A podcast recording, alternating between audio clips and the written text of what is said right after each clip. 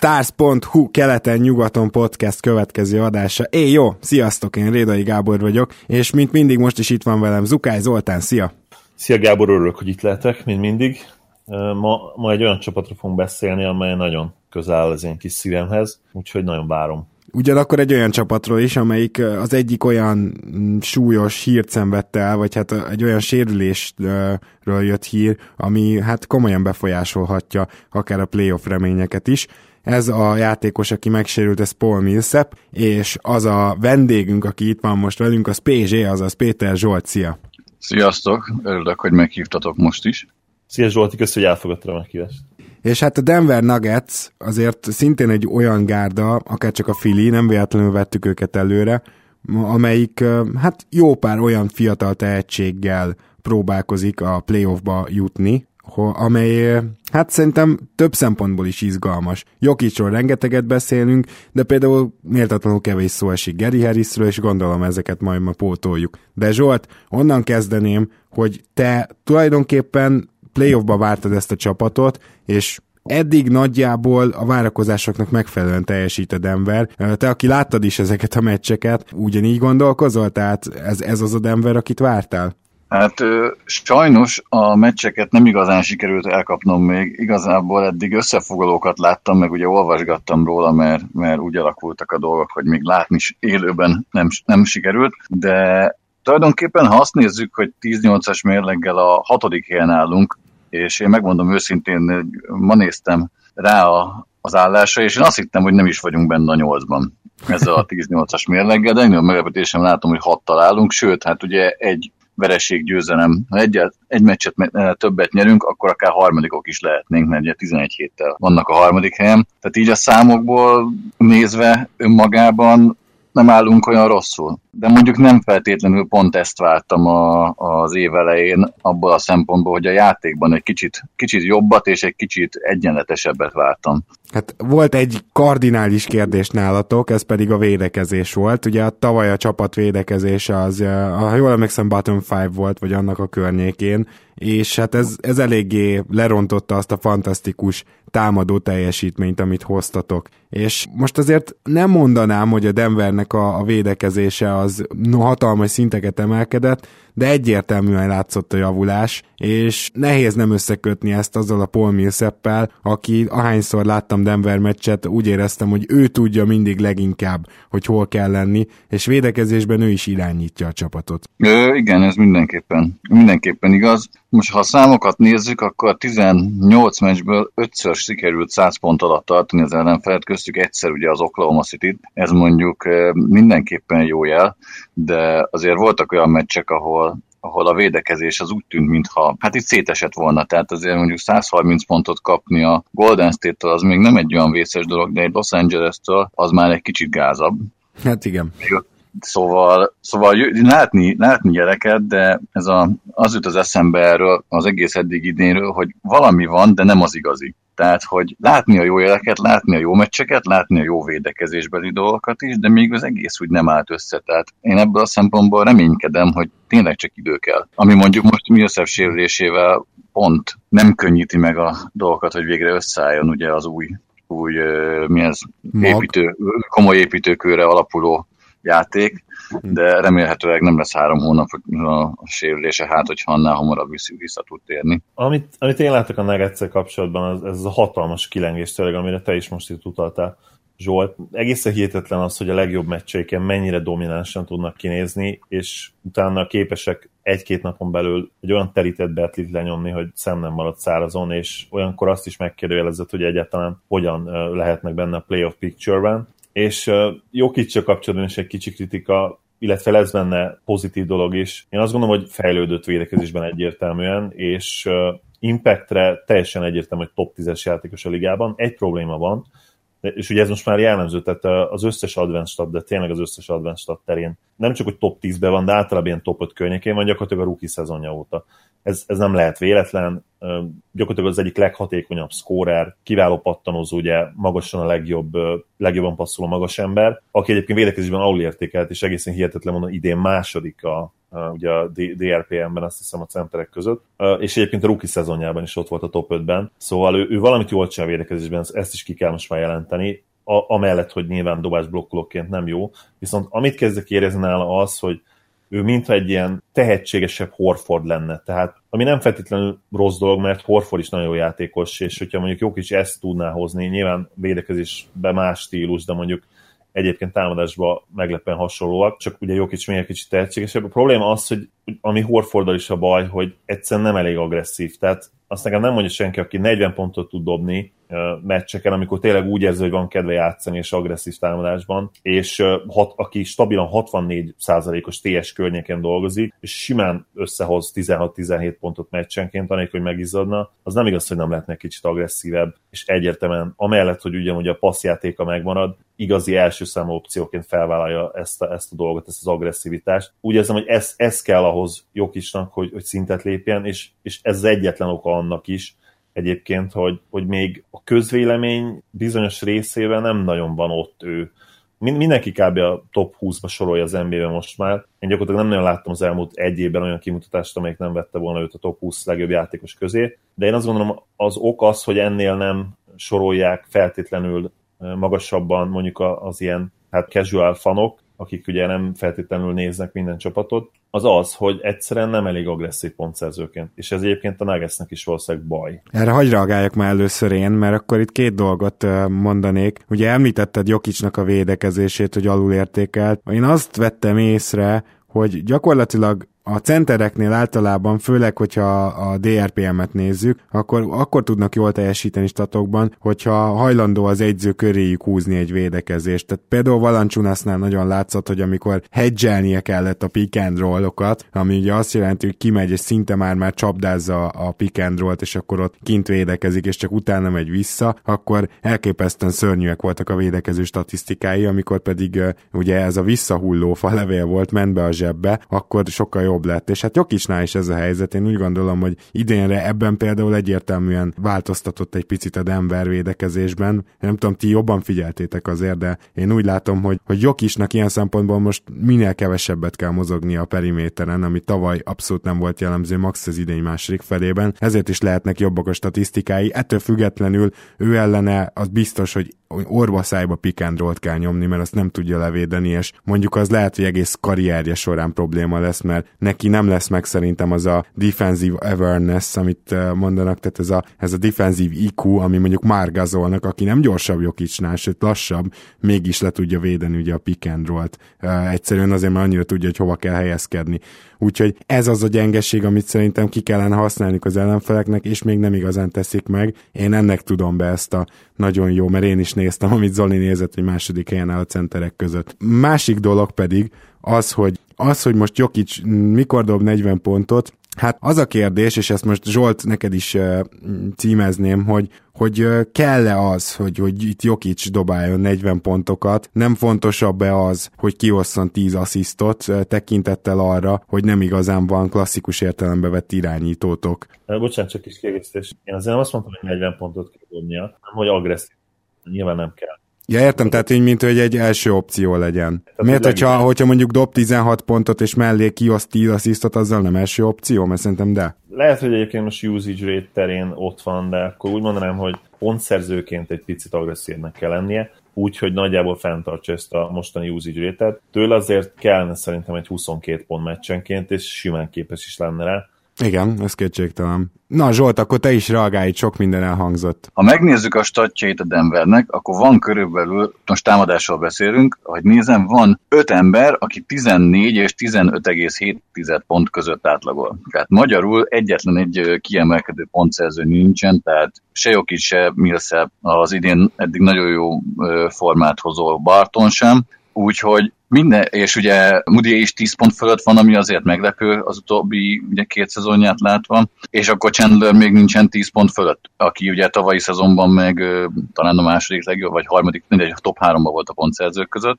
és a mérkőzéseken az látszódik, ha valaki el tudja kapni a fonalat, akkor mert hogy van 5-6 emberünk, vagy 6-7 emberünk, aki el tudja kapni a fonalat, akkor valahogy arra kéne játszani, és ebből a szempontból tényleg nem fontos az, hogy Jokic minden meccsen 30 pontot dobáljon, mert láttuk, hogy Murray már kétszer dobott 30-at, Harris is konzisztensen tud 20 pont fölött, hogyha a jó napja van, mondjuk neki egész uh, tűrhető eddig az idénye. Hát igen, hogyha a true shooting percentage-re nézünk, akkor több, mint tűrhető. Igen, igen, tehát az a 48 os vagy milyen triplázás, igen. több mint öt kísérletből azért az mindenképpen kiemelkedő. Szóval ugye Millsap is bármikor képes 20-30 pontot is összedobni, amikor olyan meccse van, úgyhogy itt még arra se, lehetne, se kellene feltétlenül alapozni, hogy akkor most az egyik emberre játsszuk rá a játékot, hanem van tényleg 5-6-7 ember, aki, okay, aki bármikor elő tud lépni pontszerzőnek, és hogyha Jokic ebben a, nekik, nekik ki tudja osztani a labdát, vagy nekik meg tudják játszani,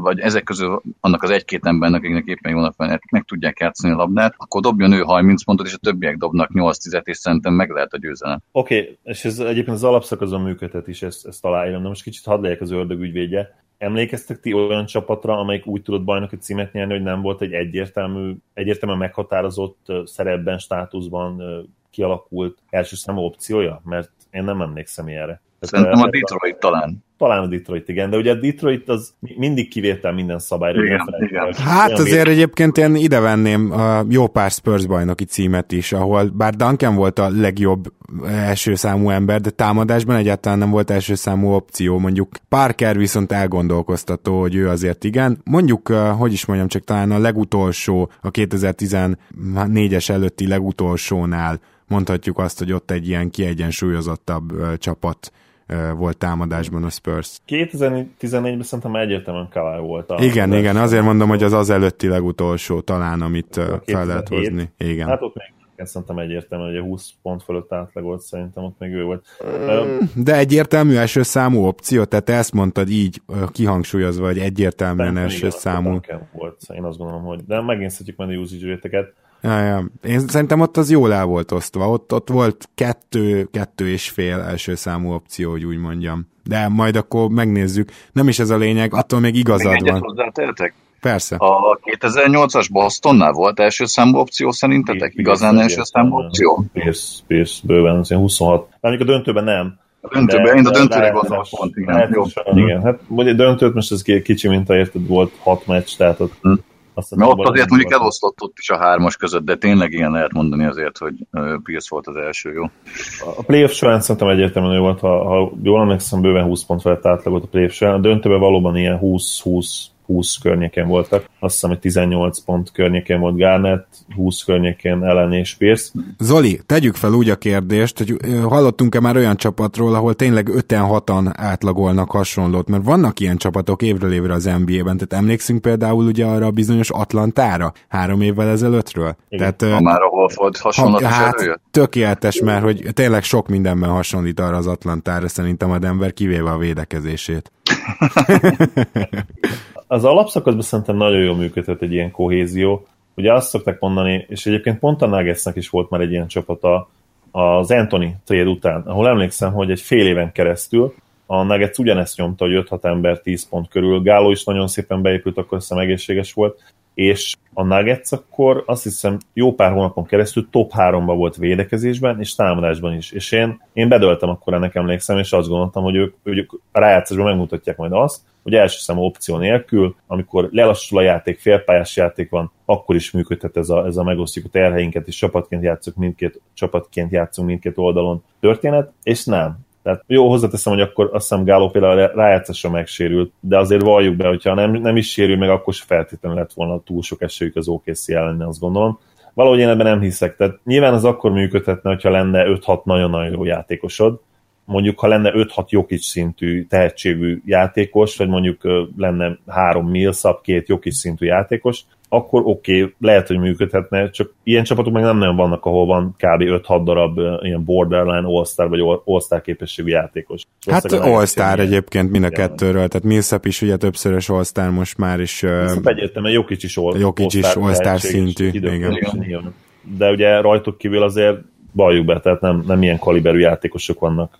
Habár, Ha, egy jó keleten, egy tavalyi keleten lehet, hogy egy Harris vagy egy Chandler egy jó idejében lehetne all de kb. Hát, Chandlerrel kapcsolatban abszolút nem értek egyet, én őt a Knicks idők óta figyelem, ő szerintem nem egyetemen az All-Star szint alatt van. Jó játékos, hmm. kiegyensúlyozott játékos, de nem gondolnám azt, hogy Wilson Chandler all lenne bármikor, vagy bármikor. Mondom, a legjobb idényire gondolok, amikor a legjobbat tudja hozni folyamatosan, csak arra, mert egyébként nem konzisztens, és az legnagyobb baja. Hát talán, talán, de egyébként én sokkal többet remélek ilyen szempontból azoktól a fiataloktól, akik most kezdenek belépni hát, hát talán még nem is a prime bár Gary Harrisnél az is felmerül, hogy lassan elérkezik uh, ide, de, de abba a, hát hogy is mondjam, csak felfelőívelő szakaszban, amikor tényleg felkapod a fejed, tehát pont Harrisről és Murrayről érdemes ilyen szempontból beszélni szerintem. Az, hogy ők hogy fejlődnek, az alapvetően határozza meg a lehetőségeit a Denvernek, és pontosan azért, amit egyébként most itt fejtegettünk, és amit Zoli is mondott,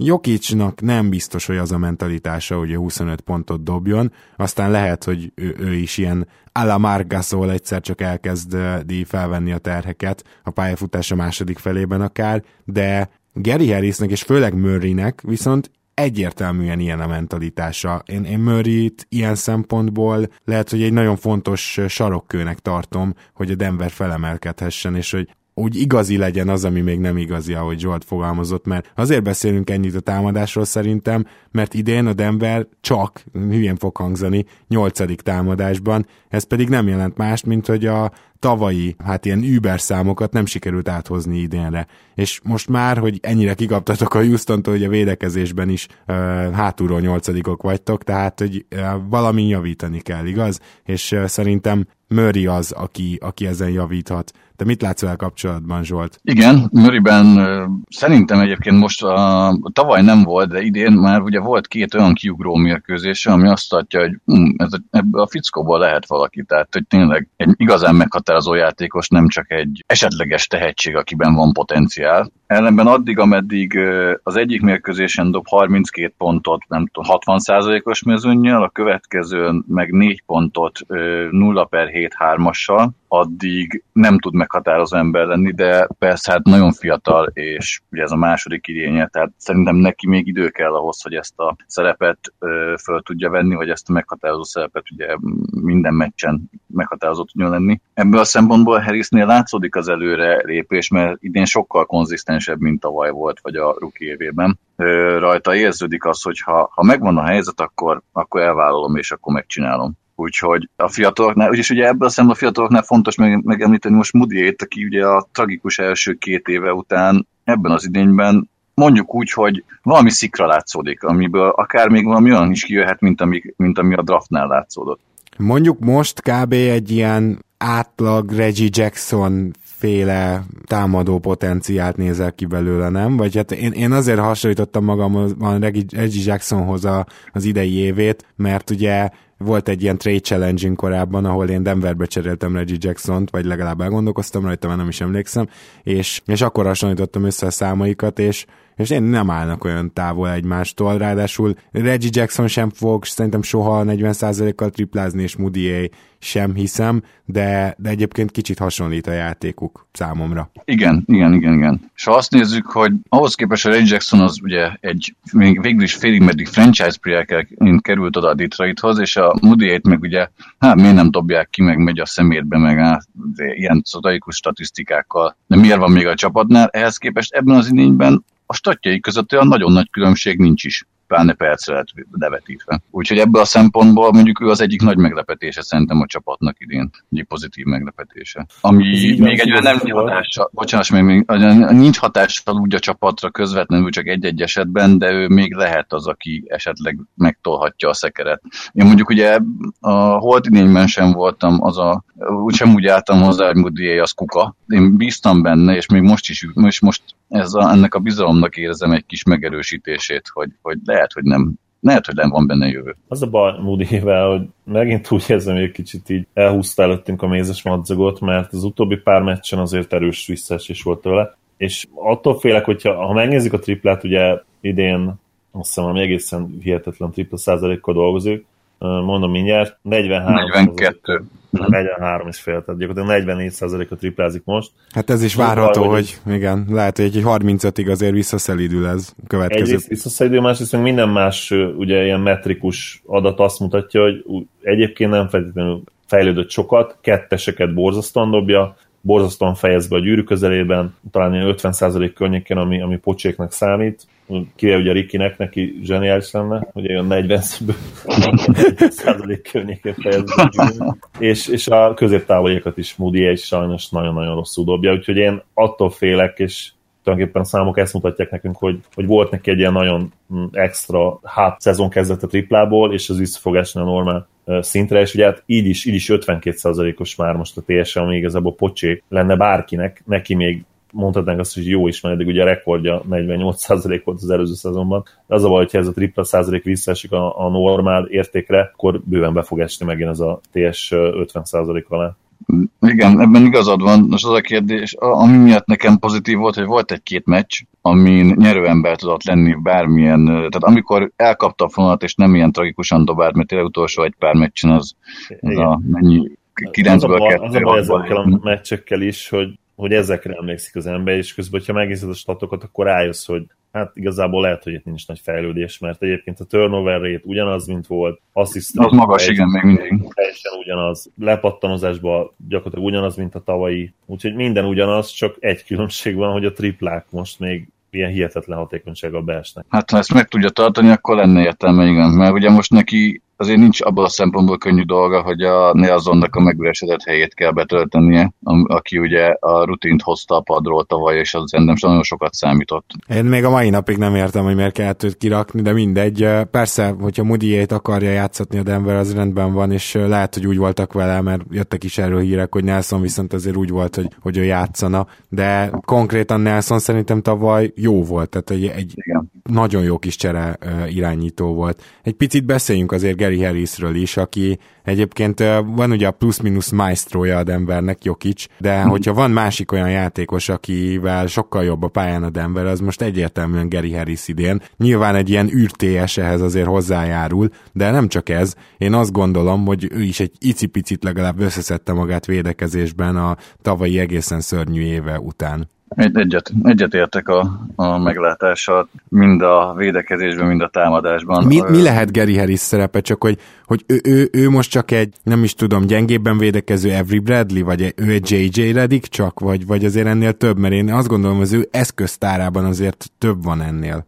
Jó kérdés, most egy kicsit megfogtál, hogy mi, mi lehet a, a, a mondjuk úgy, hogy a plafonja. plafonnál de csak azért, hogy egy pár, tehát én, én Chris Middleton-t például ide hoznám, hogy ha jó, úgy nem fog védekezni, mint Middleton, szerintem soha, de hogyha mondjuk megpróbálja nagyjából hasonlóan, és az eszköztáruk az hasonló, tehát azért, uh-huh. ahogy Middleton, úgy Gary Harris is le tudja ütni a labdát, ha kell, be tud törni, tud rohanni, és talán még Middletonnál is jobb keze van. Ugye 40% fölötti triplázókról beszélgetünk, itt már az elitről beszélgetünk. Harrisből kinézem, hogy egy-két ilyen 43-44-45 százalékos idényt is le fog hozni karrierje során. Simán, simán. A, igen, a védekezés lesz a kulcs, hogy tényleg egy dobógép lesz-e, ilyen redik szintű, akit bújtatni kell a védekezésben, vagy meghatározó játékos is tud lenni egy csapatnál. És hát mondjuk úgy, hogy majd egy lépést tett előre ebbe a, ebbe a, ez e felé a pozíció felé, hogy egy meghatározó, ne csak egy kiegészítő kezdő legyen, akár egy meghatározó játékos is lehessen belőle, egy, mondjuk egy harmadik opció, vagy ilyesmi. Harris nem kedvelem, azt nem tudom, hogy az ő max potenciál az, az mi lehet. Nyilván all szint, mert hogyha, hogyha 20 pontot be tud tenni 60%-os TS felett, ami, ami gyakorlatilag már tavaly is megcsinált, akkor az egyértelmű all szint. Ugye voltak már all játékosok ennél lényegesen gyengébb statokkal hogy, hogy más nem mondjunk, például a Cavs-ből, ugye Mo Williams, azt hiszem ennél lényegesen gyengébb statokkal került be az egyik évben. Magas emberekből, meg aztán csak úgy tudnék válogatni, hogy ki az, aki igen. milyen statokkal került be, igen. A, a, nem is, nem úgy be neve, aki a hitbe is játszott, és 13 pontot átlagolt, amikor bekerült az osztály. Ez Jamar Maglor lesz, igen. nem? Igen. Igen, Maglor, az, az, igen, sokan őt úgy emlegetik, mint minden idők legrosszabb osztár All-Star kiválasztását. Úgyhogy egyértelműen All-Star szint Harris, tehát ezt kijelenthetjük. Aztán nyilván az All-Star és mondjuk egy second tier star, és, vagy egy első tier star és mondjuk egy superstar között, tehát itt nagyon nagy szakadékok vannak ugye a szintek között. Én azt gondolom, hogy hogy benne, talán benne lehet egy ilyen second tier star, ami mondjuk talán egy kicsivel jobb Bill, most még valószínűleg sokan Bill-t jobb játékosnak mondanák. Én nem vagyok egyébként ebben annyira biztos, lehet, hogyha abban a szerepben játszana Harris hasonló statokat tudna hozni. Annál egy picivel jobb játékos szerintem lehet, hogy lehetne. És akkor az mondjuk egy ilyen 24 pont meccsenként, 3-4 assziszt, Osztánál azért, azért erősebb szint. Én azt gondolom, az benne lehet mindenképp. Ez nagyon jó összehasonlítás, ezt kell, hogy mondjam. És akkor el is érkezünk a Denvernek az idei gyenge pontjához, a hármas poszthoz. Egy mondatot Igen? mondatok még? Persze. Most itt rákerestem Bradley Billnek a statjaira, és harmadik évben valami hasonlót hozott, mint amit most Harris hoz. Uh-huh. Azért mondom, tényleg jó az összehasonlítás. Beszéltünk korábban Wilson Chandlerről, aki elképesztően szarul kezdte az idényt, és még most is volt egy-két rossz meccse, annak ellenére, hogy már javulás van. Kicsit biztos engem PZ, mert nálam van ugye fantazi csapatomban, és hát elképesztő alul teljesítőm, akit nem merek kidobni, mert most, most csak kidobni lehet, miközben, hogyha meg javul, akkor meg, akkor meg majd fogom a fejem, hogy valaki más felveszi de, de, de lehet, hogy rosszul teszem. Szerinted javulhat? Egy, egy gondolat az off-topichoz, én ugyanígy vagyok Markel Fulc a csapatomban, hogy most kidobjam, vagy ne dobjam ki. Hát szerintem Na, szóval... ne dobd ki. Próbáld meg, hát ha mert visszajön, meg fogja kapni a csere irányító perceket legalább, és akkor... Na, na igen, elnézést az off topic Na szóval nem igazán látom, tehát mondom, lehet, hogy az, az hiányzik nekem ebből, hogy nem láttam még végig egy egész mérkőzést, és nem tudom, hogy mi történhetett Chandlerrel, Chandlerrel a tavalyi idényéhez képest, miért hoz most jóval rosszabb számokat, statokat, hogy ennek most mi összebeépítése, és esetleg ott megváltozott valami szerepe, hogy eddig többet egy-egyezett annó, és abból elég sok ilyen szituációt meg tudott oldani, hogy most ebben nem jut el hozzá annyit a labda, vagy, vagy most csak ilyen posztáv sútokat, de nem látom, nem látom át igazából, hogy pontosan mi lehet a gond, de, de valami, valami nem stimmel, és valami öt, öt rendbe kell tenni, mert egy nagyon fontos építőköve. akkor nincs, ilyen... nincsen legit cseréje. Tehát ezt kijelentetjük, hogy nincs olyan hármas posztú játékos, aki tényleg, az igazi posztja tényleg hármas, és be is vethetnétek fontosabb percekre. Hát igen, mert Beasleyben azért nincs meg talán az a potenciál. Hát meg ő kicsi.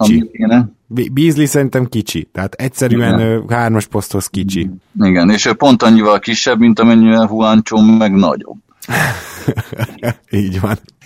Tehát ő meg, ő meg pont a másik irányban nagyon gyúrni. Igen, a, kettő, a kettőből lehet, nem abból egy jó dobó erőteljes, abból lehetne egy ilyen LeBron-szerű játékost a kettőből, mert az egyik az erős, kisebb, a másik meg nagy és jól dob, de ez egy kicsit túlzás hát, persze. Igen, tehát valószínűleg az se lenne jó, mint LeBron. De igen, csak a fizikai, fizikai méreteikre gondoltam, nem a képességeikre. Ah, igen, hát az úgy az benne lehetne. Még van egy gondolatom ehhez, hogy amit én láttam, millsap kapcsolatban számomra abszolút úgy jött le, hogy nagyon sok olyan támadás volt a, a Nuggetsnél, ahol ami úgymond ne, nem, nem ez az organikus Nuggets féle támadás volt, ahol ugye szépen jár a labda, és, és próbálják megtalálni a, a jó matchupot, vagy a jó dobóhelyzetet, hanem egyszerűen odaadták Millsapnak a labdát, hogy mint hogyha azt mondták volna, hogy itt van fiam, 30 minőt keresel, old meg, és ez neked jár tessék, itt van ez a dobás. És na- nagyon ilyen izzadságszagú támadások jöttek ki ebből. Sokszor Jokicsot nem is találta meg a labda, ami szerintem egy elképesztő hibet tett az ő kezében minden támadásnál gyakorlatilag ott kellene, hogy legyen egy kicsit a labda, kivéve persze akkor, hogyha duplázzák, a, ebből pedig nyilván akkor lehet egy üres tripla, ami ugye a magasan a legjobb dobás. Mm. Jelen pillanatban kosárlabdában. Szóval én ezt láttam, hogy, hogy Millsapot sokszor próbáltak erőltetni, és ezért is írtam egyébként ugye a, a sérülés után, amikor kiderült, hogy, hogy én nem lepődnék meg azon, hogyha a Nuggets támadó játéka javulna majd a következő hetekben, és most ezt a horrorisztikus Rakic elleni fiaskó után is így gondolom még, ami azért mondjuk vicces volt utána, ezen kijelentésem után pár órában. Igen, Jó, de az első, első nérnek a mínusz 21 pont, vagy mennyi volt a vége, utána hát, szerintem már szartak bele az 60, 30, meg utána szerintem lehet, hogy volt 50 pont is a különbség egy ponton. Nem uh, tudom, de hogy egy cserejátékos a Houstonban, ugye Mahabu, te hogy hozott ki plusz 57-es plusz mínusz mutatót, az azóta nem tudom tudom elképzelni. Ez kemény, igen, rekord is lett, ugye olvashattuk. Szóval én ezt gondolom, és pozitívok még ezzel, ezzel kapcsolatban, hogy szerintem a Nuggets offense javulni fog Millsap nélkül. Na jó, csak hát ugye igen, Zoli, csak hogy mennyit esik vissza a védekezés, mert ennyit, hát, mint most a Houston ellen, hát hogy akkor... Ez ennyit nem fog, tehát uh, nyilván nem fognak azért 130 pontot kapni minden meccsen, vagy 135-öt. Meglátjuk, hogy, hogy milyen lesz ez, a, ez az egyensúly. Én, én még mindig azt mondom, hogy simán playoff csapat lesz a Nuggets, meglátjuk. Szerintem olyan 5.-6. helyen fognak jutni. Én, én optimista vagyok. Szerintem annyira jó lehet ez a támadó játéka összeáll, és, és én abban bízom, hogy össze fog állni, hogy, hogy azzal bejutnak. Más kérdés, hogy a play-offba fabat kell, fabat kell nyersét nem adnék nekik arra, hogy egy, hogy egy jól védekező, mondjuk minden, a pálya mindkét oldalán védekezésben, támadásban is top 10-ben lévő csapat ellen legyen bármi esélyük, az kizárt dolog. De, de én az alapszakaszt illetve még mindig abszolút optimista vagyok. Igen, most a playoff kapcsolatban ti látok egyáltalán egy olyan embert a, a Denverben, akiben úgy igazán érezni lehet a killer instinctet? Tehát, hogy ez a, az a fajta gyilkos ösztön, ami egy bajnoki címhez kell? Hát ez a baj, nem, és pont, pont ez a szomorú, hogy Jokicsban, tehát hogy képi, aki, aki nem olyan tehetséges egyébként, mint Jokic, és megkockáztatom, hogy a, a hihetetlen szezonkezdés ellenére sem olyan jó játékos, megközelítőleg sem olyan jó, jó játékos, mint meg Jokic. Benne pont, hogy benne van ez a killer instinct, ami, ami kéne, és sajnos Jokicban úgy néz ki, hogy nincs ez meg. Nem akarom még persze leírni, mert nagyon fiatal még ő is, de, de ezzel, ezzel valamit kezdeni kéne, és az igazság, hogy még a, a fizikumán is lehetne lényegesen javítani. Tehát amit Képi megtett, és, és kidolgozta belét a nyáron, azt nem, nem vagyok benne biztos, hogy Jokic is megtette. Kicsit ez a flagma, megélek a tehetségemből figurának tűnik ő, aki persze egy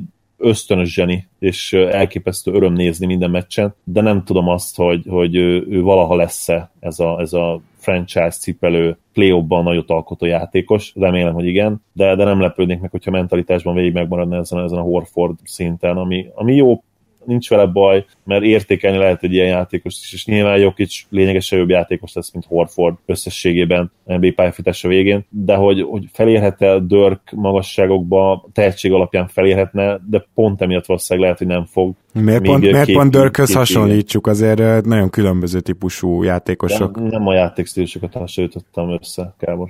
Igen, értem, hanem mondjuk a, nem tudom én, hogy a, a karrier értem, magasság? Értem, a karrier magasságban, hogy elérhet-e mondjuk Dirk szintjére?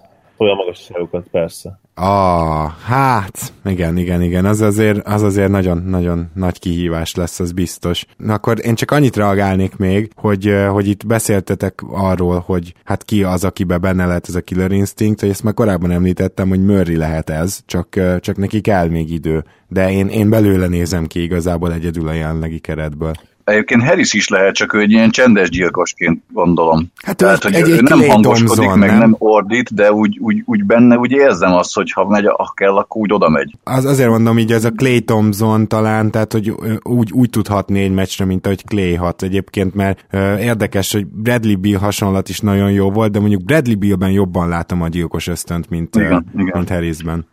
Clayben, Clayben én például meglátom az állatot időnként azért, amikor ilyen 60 pontos meccset lehoz, meg 30 pontos negyedeket, Ugye? 28 Tehát, pontos negyedet, ő akkor azért ott... Átvette az irányítást, így van, így van, pontosan. Ezért lehet ez a Clay, Clay Thompson féle ráhatás a meccsre, I- ilyesmit lehetne inkább Gary Harris-től várni. Na de most, hogy Millsap kiesik, először is oké, okay, arra számítunk, hogy a támadás akár javulhat, ebben egyetértek, ti meg egyetértettetek abban, hogy a védekezés az tovább romolhat. Hát érdekes lesz, hogy mennyire kitágul így az oldó akkor a Denvernél, Millsap nélkül, de a másik érdekes dolog, hogy ki fog játszani. Mert hogy Ferid valahogy kezd így kiesni teljesen a Melonnak a kegyeiből, és hát ül a padon igazából egy másik center. Csak az a baj Plumlival, hogy egyszerűen nem továbbra sem fog együtt működni Jokicsal, fizikailag mind a kettőnek vannak korlátai, tehát azt mondanám, hogy hát egyik sem egy mozgékony center, hát még együtt. Ráadásul Plaminak nincs is olyan jó idénye a padról sem, mint amit lehetett volna gondolni, hogy,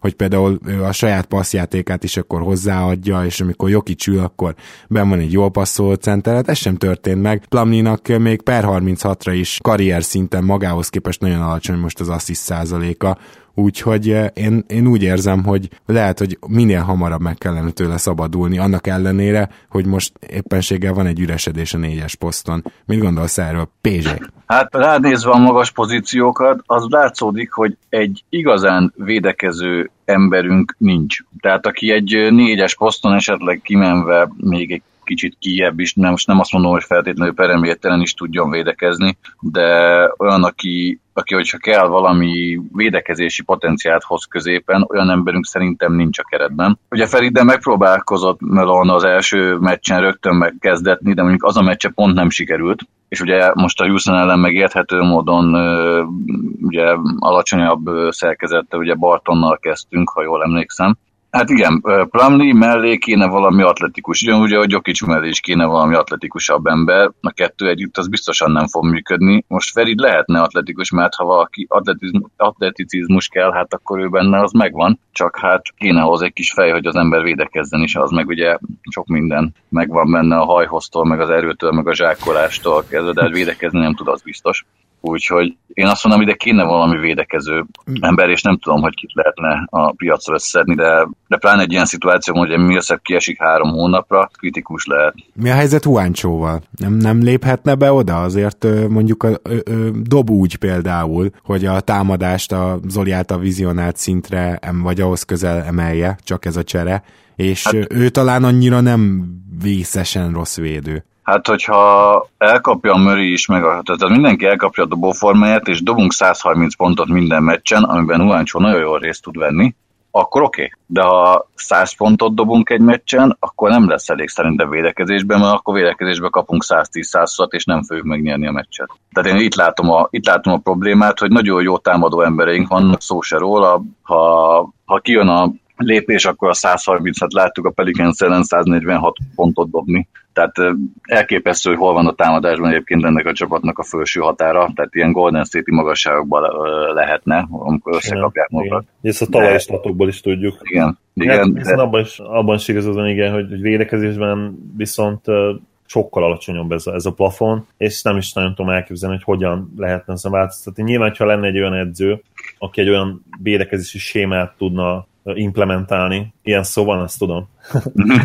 nem, is, nem is szóltam, pedig már itt van a Zoli vacs, meg az anglicizmus vacs, meg minden az, az ujjam a gombon, de nem. Kéne egy Stevens valószínűleg ehhez, vagy egy, vagy egy pop, az meg nincs ugye senkinek se, csak a Celticsnek meg a Spursnek. Ez szerintem nem is volt rossz végszó. Megnéztük, hogy hogy áll a Denver, megnéztük a fiataljaikat, megnéztük azokat a játékosokat, akikre ö, nagy terhet gondoltunk helyezni, és hát végül is az, hogy hogy, ter, hogy tudnak Millsap nélkül megállni, az a következő legalább egy-két hónapban érdekes téma lesz, úgyhogy lehet, hogy majd visszatérünk valamikor a Nuggetsre. Mindenesetre addig is nagyon szépen köszönöm, PZ, hogy itt voltál velünk. Én is örülök, hogy meghívtatok, jól éreztem magam, és legközelebb is várom a hívásotokat, ha szükség lenne egy kis denveri véleményezésre. Hát én, én nagyon remélem, hogy szükség lesz rá, és tényleg megtátosodnak, ami a támadó játékot illeti, és egyszerűen kénytelen, kénytelenek leszünk beszélni róluk, mert annyira, annyira látványosak lesznek támadásba, és remélhetőleg jó sok Jokic 25-28-30 pontos meccse. Köszönöm én is, hogy itt volt. És nem is feltétlenül kéne, meg, nem is feltétlenül kéne igazán megtátosodni, csak egy átlag fölötti szintet hozni folyamatosan. Csak egyet akartam még, mert, nem feltétlenül 140 pontot kell dobni minden meccsen, csak nem 95 többször. Na igen.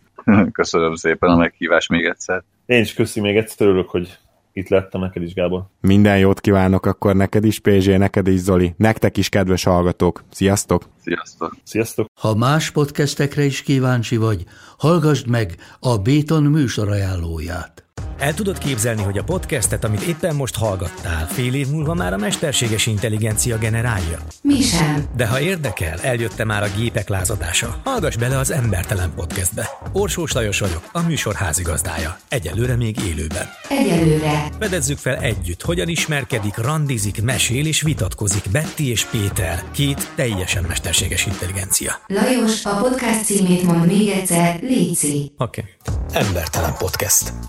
Ez a műsor a Béton közösség tagja.